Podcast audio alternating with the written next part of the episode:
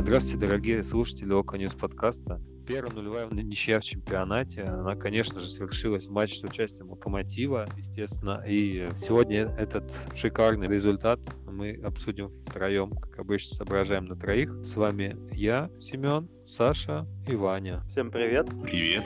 Сегодня мы благодаря великолепному уральскому комментатору узнали, что Миранчук, в принципе, может играть, он просто отдыхает перед важными матчами. А также мы сегодня узнали, что единственная команда в чемпионате, которая не забивала со стандартов, это Урал. Таким образом, наверное, уральский комментатор хотел максимально притянуть на, на свою сторону все везение, колдовство и черную магию Вуду, которая есть в российском футболе, но, к сожалению или к счастью, не получилось. Ребят, как вам 0-0? Это плюс, это движение вперед или это потеря двух очков, как вы считаете? К сожалению или к счастью, вернулся старый добрый локомотив, который начал терять очки там, где не должен этого делать, в играх с аутсайдерами. К сожалению, после матча Еврокубков такое у нас случается достаточно часто. Не помогла в этот раз даже ротация, которую мы теперь можем себе позволить. С одной стороны, конечно, круто, что в чемпионате второй матч на ноль. Но до этого мы всегда еще и забивали, то приносило нам очки. В этот раз мы первый раз не забили в этом сезоне. Ну, если не брать э, матч за суперкубок, но к нему такое отношение всегда. То кто-то его считает за официальный матч, кто-то не считает. Даже очень часто комментаторы во время матча говорят, что Локомотив в этом сезоне еще не проигрывал, как бы откидывая матч за суперкубок, который мы Зениту в Калининграде проиграли. Поэтому будем придерживаться такой же точки зрения, и получается мы первый раз пока не забили, что не позволило нам набрать очень важные очки, и, к сожалению, Зенит оторвался. То, что будет ротация, было понятно. У Николи Иванович сейчас говорит об этом в каждом интервью, на предматчевых пресс-конференциях, на послематчевых и так далее. Но издержки этой ротации у нас в том, что команда-то собралась только-только вот в сентябре в таком составе, и еще нет хороших игровых связей, и поэтому тасовать можно их, конечно, как угодно, но результата это не всегда гарантирует к сожалению. Да, сегодня как раз ротация была достаточно внушительная. В принципе, то, что мы прогнозировали, ну не все, правда, мы прогнозировали.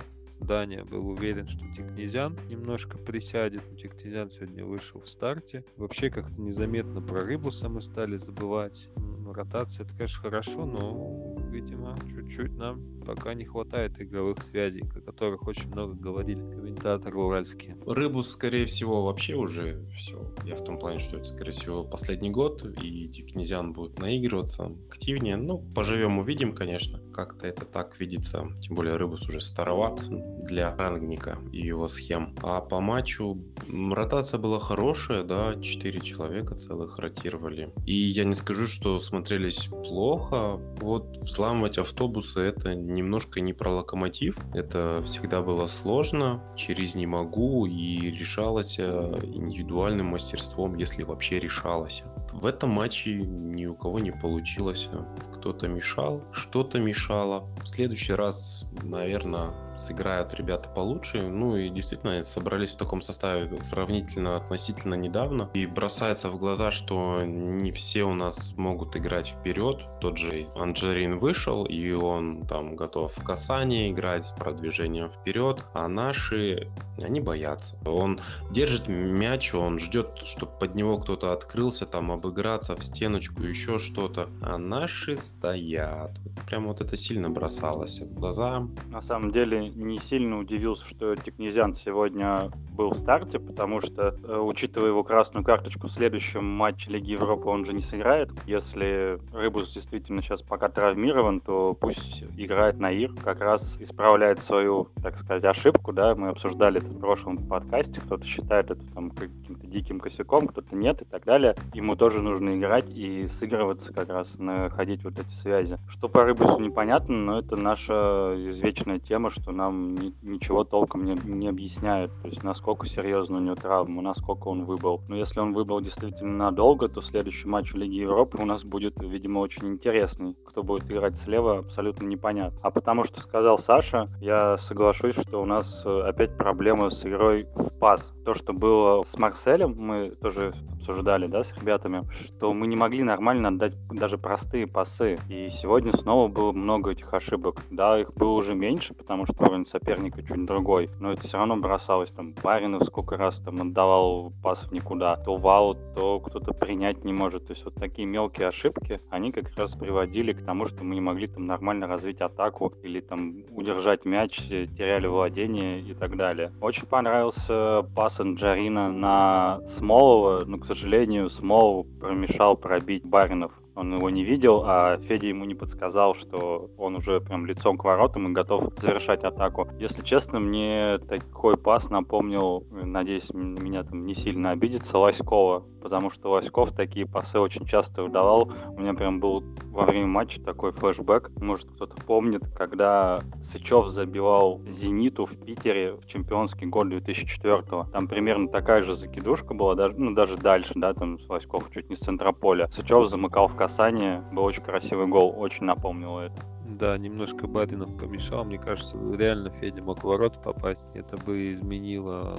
вообще все наше сегодняшнее общение, мне кажется. Ну и настроение тоже. А не показалось ли вам, что сегодня Баринов пытался играть в Крыховика? Он играл вроде как опорника, да, но подключающегося в атаку опорника, но не хватает самому Баринову именно атакующих таких скиллов. Немного тонкости не хватает. Тот же загубленный момент, когда он смог помешал о котором только что сказали. Еще было несколько эпизодов, когда он ближе к вороту, даже чем Федя. Заметили вы это?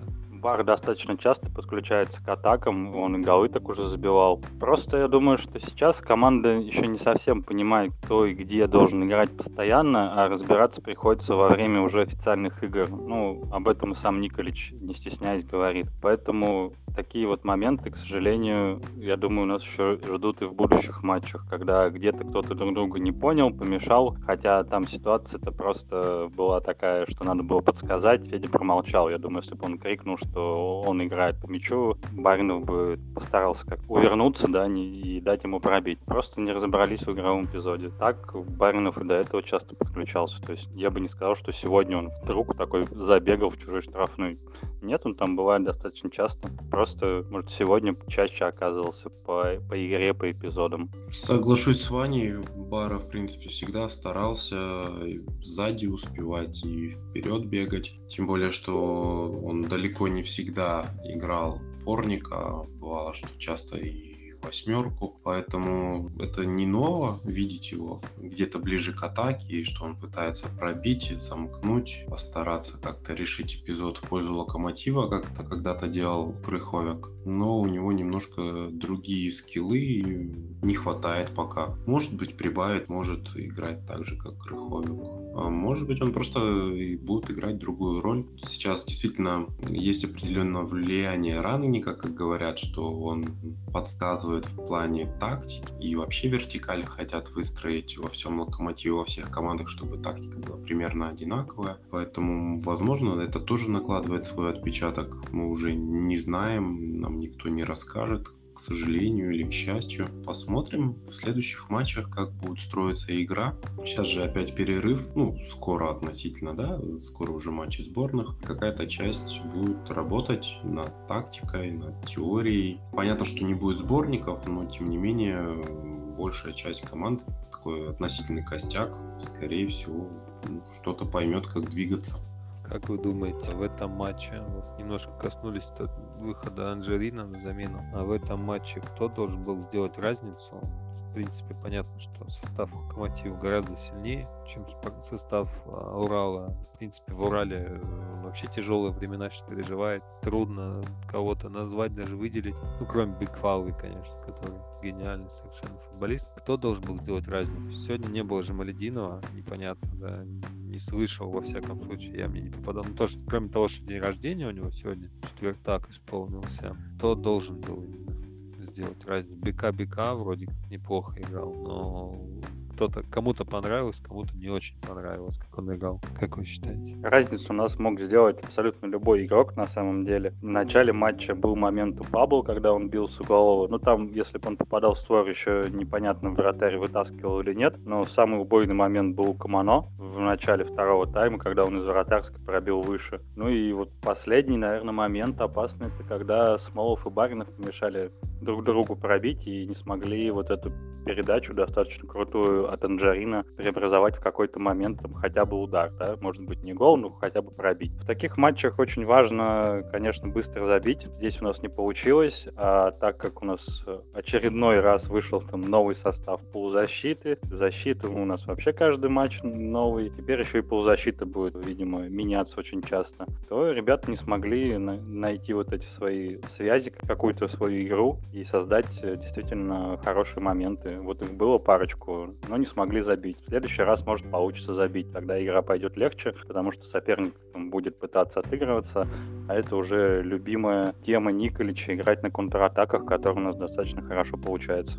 Да, действительно, разницу мог сделать кто угодно, но мне, допустим, не очень понятна замена Николича. То есть Бека Бека, он смотрелся достаточно хорошо, и это тот игрок, который и поле хорошо видит, и пас может интересно дать, придержать мяч, если надо, обыграться. Ну, то есть это такой достаточно креативный игрок, но его заменили одним из первых. И вообще, в принципе, там Сильянов тоже очень хороший матч проводил, вот тоже заменили. И как-то так пол- получилось, я не знаю, то ли у нас какое-то другое мнение, ну, крайней мере, у меня, что очень, как бы, таких ребят, которые играли хорошо, их заменили. Тот же Анжерин, он вышел, и он кажется тяжеловатым, он не готов, ну, ему дают полчаса. Причем я бы понял, если бы заменили кого-то другого, может быть, не Бика Бика. Да, я слышал, ну, читал мнение, да, что Бика Бика очень много теряет мяч. Теряет он его почему? Он старается обострить игру, он старается как-то продвинуть мяч вперед, а не вот как наше большинство игроков, которые вот привыкли к РПЛ, они играют как-то поперек, назад. Пас вперед это, я не знаю, это как будто что-то страшное, неизведанное, и если ты его отдашь, вообще непонятно, что будет в ответ, и они стараются играть как-то до верного-верного. Но таких же не будет моментов с автобусом. Автобус, который выстроил Урал, он плотный, и все решают доли секунды. Если ты успел быстро реагировать, быстро отдать пас, обыграться, пробить, тогда у тебя все будет хорошо. Если ты много думаешь и ищешь варианты до верного, у тебя не будет этих моментов, соответственно, ты и не забьешь ничего. Я не могу не согласиться, да, что действительно автобусы нам очень тяжело даются, хотя кому автобусы даются легко. Наверное, только производителям автобусов. В принципе, сегодня я бы хотел новую рубрику внести, называется «От любви до ненависти». А, Я сейчас посмотрел статистику по матчу от сайта SofaScore. Лучший игрок Локомотива в этом матче это Пабло. Ну, действительно, он был заметен сегодня, в принципе, воспользовался шансом своим, там мог гол даже забить. Но был в конце матча эпизод, когда буквально Максименко, из, ну, нормально Максименко здорового человека, не хватило буквально шага, чтобы выйти уже на пустые ворота. Гилермо его опередил, а пас как раз отдавал Пабло. Он успел, он добежал, но как-то чуть-чуть слабовато ткнул. Ну, именно вот, ну, видели вы, в принципе, этот момент, я думаю. А, и вот это как раз, если бы Пабло привез этот гол, была бы к нему, наверное, ненависть. Я еще бы хотел остановиться на эпизоде, когда Камано пяточкой скидывал так красиво и буквально последний там шаг выбили из, из-под ноги, по-моему, Феди Смолова. Там тоже Баринов был рядом. Тоже, в принципе, кандидат на попадание в нашу рубрику вот в этом. Как вам такой вариант рубрики? Пабло был еще привоз, ну не совсем прям привоз, но он ошибся в передаче практически в своей штрафной, когда разыгрывали от ворот и попал в игрока Урала. Ну там смогли его подстраховать, но мог привести опасную очень атаку на свои ворота. Но тот момент даже по мне так был чуть-чуть более опасный, чем э, вот этот в конце матча, но там он, да, мне тоже показалось как-то слабоватенько отдал на Гилю. Вратарь разобрался. Конечно, смотрелось это немножечко авантюрно, но, слава богу, 또 закончилось хорошо. Прям хейтить Пабло, наверное, не за что. Понятно, что у него возраст такой не слабый послужной список травм. Он не такой быстрый, как там бы хотелось, возможно. В том же моменте, когда вот у Гильермо все хорошо получилось, а да, скажем так. Прям видно было, что натужно уже бежал, он уже устал, он еле дотянулся, и поэтому получился такой слабоватый пас, ну, не так, как, наверное, он сам хотел дать. Как дал, так дал. Хорошо, что все хорошо закончилось, за это хейтить мы его, наверное, не будем. Тем не менее, понятно, наверное, почему Пабло не первый выбор Николича сейчас, когда у него есть Едвай, Макеев, Мурила. Пабло, наверное, не подходит локомотиву нынешнему. Да, кстати, этот момент очень интересный. Почему у нас выходит Пабло, хотя, в принципе, наверное, мы все уже решили, что этот атакующий действительно локомотив играет более быстрыми защитниками. Тот же Мак Макеев, Мак... Стас, короче, и Двай, они играют именно парой хорошо. Сегодня Стаса не было совсем, он вообще на поле не вышел, да. И Двай, в принципе, играл на своем уровне, на таком, на едвайском нормальном. А Пабло, он вот именно в таких быстрых атаках, а, быстрых контратаках соперника, он очень слаб. То есть э, Пабло хорош против там, Зенита какого-нибудь, там, Реала Мадридского, Спартака, ну, таких команд, которые атакуют нормально кружевными атаками. Почему не играет Мурила? Вот вопрос. Думаю, что это была просто ротация. Часть игроков дали отдохнуть после тяжелой игры с Марселем. Тот же Стас очень сильно, я думаю, выложился как и эмоционально, так и физически. Поэтому сегодня он отдыхал. Возможно, был расчет на то, что с Уралом сможем справиться такими силами и дать части игроков отдохнуть, набраться сил перед следующими играми. Плюс еще Мурила все-таки после травмы, поэтому может ему два матча на неделе было бы просто тяжело физически сыграть. Да, соглашусь с Ваней, это, скорее всего, просто ротация. Ну, действительно, Мурило отпахал с Марселем, где работы было непочатый край, и их возили, и катали как хотели, но отбивались, а с трудом от них, поэтому там все устали, и Мурила, и Макеев, поэтому, ну, пришлось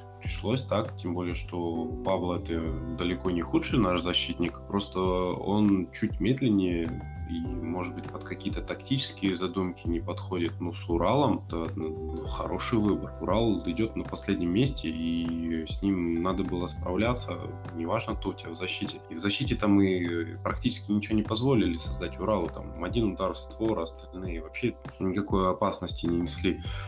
Тут вопрос именно к созидательной игре, к нападающим. К сожалению, действительно, вот не хватило Жемалединова, который, как там шутили в соцсетях, празднует день рождения вместе с Рыбусом и Рыбчинским где-то на рыбалке. Его тонкого паса, может, видения поля, ну, не хватило. Не зря же он один из лучших ассистентов лиги в этом сезоне. Вообще интересно, что из молодых никто не рассматривает в таком случае, если Пабло не подходит. Но это, наверное, уже разговоры совсем такие какие-то отвлеченные темы. Так у нас молодых полная кадушка бегает по полю. Сегодня Локомотив показал, что все же вот этой обоймы пресловутой, ее немного не хватает именно в плане атакующих вот этих вот вещей. Мы сегодня узнали, что Миранчук отдыхает перед важными матчами. Может быть, когда Миранчук отдохнет, у нас появится... Вот очень, кстати, сегодня не хватило Миранчука. Он мог выйти в стартовом составе, мне кажется, выйти потом на заменку Анжарина, было бы все, наверное, нормально. Когда же Миранчук отдохнет, все же мы, наверное, увидим другой локомотив. Ну и действительно опять вот эта тишина вокруг того же Малединова, Рыбуса, мы опять ничего не знаем. Хотя Жемальдинов, наверное, тоже устал после матча с Марселем, он тоже там набегался. Поэтому пока рано говорить о том, что Локомотив два состава, но действительно на ряде позиций у нас есть хороший выбор следующий матч. Может быть, Анжарин к этому времени чуть-чуть форму наберет. Я бы не стал Анжарина ждать э, прям в старте или большого количества минут раньше, чем после э, будущего перерыва на сборные, потому что видно, что он тяжеловат, его надолго не хватает, но потенциал просто огроменный. Другое дело, что я не уверен, что потенциал можно реализовать в РПЛ.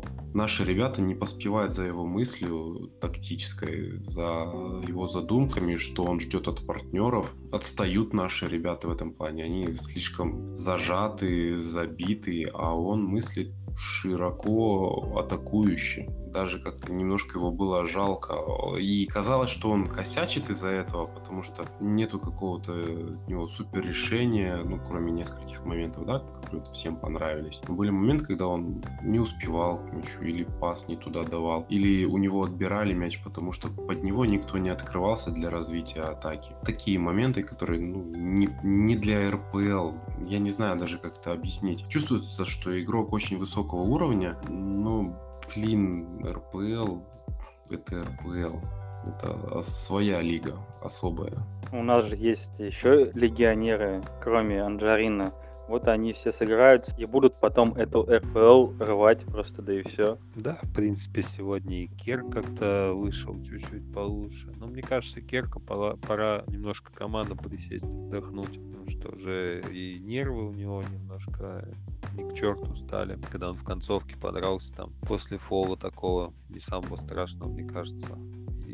И опять, кстати, матч с Уралом, опять драка какая-то, да, у нас какая-то такая традиция становится. В этой драке сегодня нет победителя. В принципе, э, завершилось все мирно довольно-таки. Очень жаль, что мы потеряли сегодня очки. В принципе, мы имели неплохие моменты, но, опять же, было пару эпизодов, когда, когда могли даже этот результат потерять. Поэтому наверное, мы можем радоваться тому, что мы не пропустили, не проиграли в этом чемпионате. Но грустить по поводу того, что очки все же потеряли, к сожалению, не получилось все, что задумал тренер наш. Ну и мы будем верить, что в дальнейшем будет лучше, ребята сыграются действительно, начнут лучше понимать друг друга. Тот же Керка, Джарин, э, Марадишвили, все, все ребята. Матч с Уралом у нас всегда интересно, да, тут драки. Помимо драк, этот матч запомнится еще тем, что Гильермо вышел на второе место среди футболистов э, Локомотива,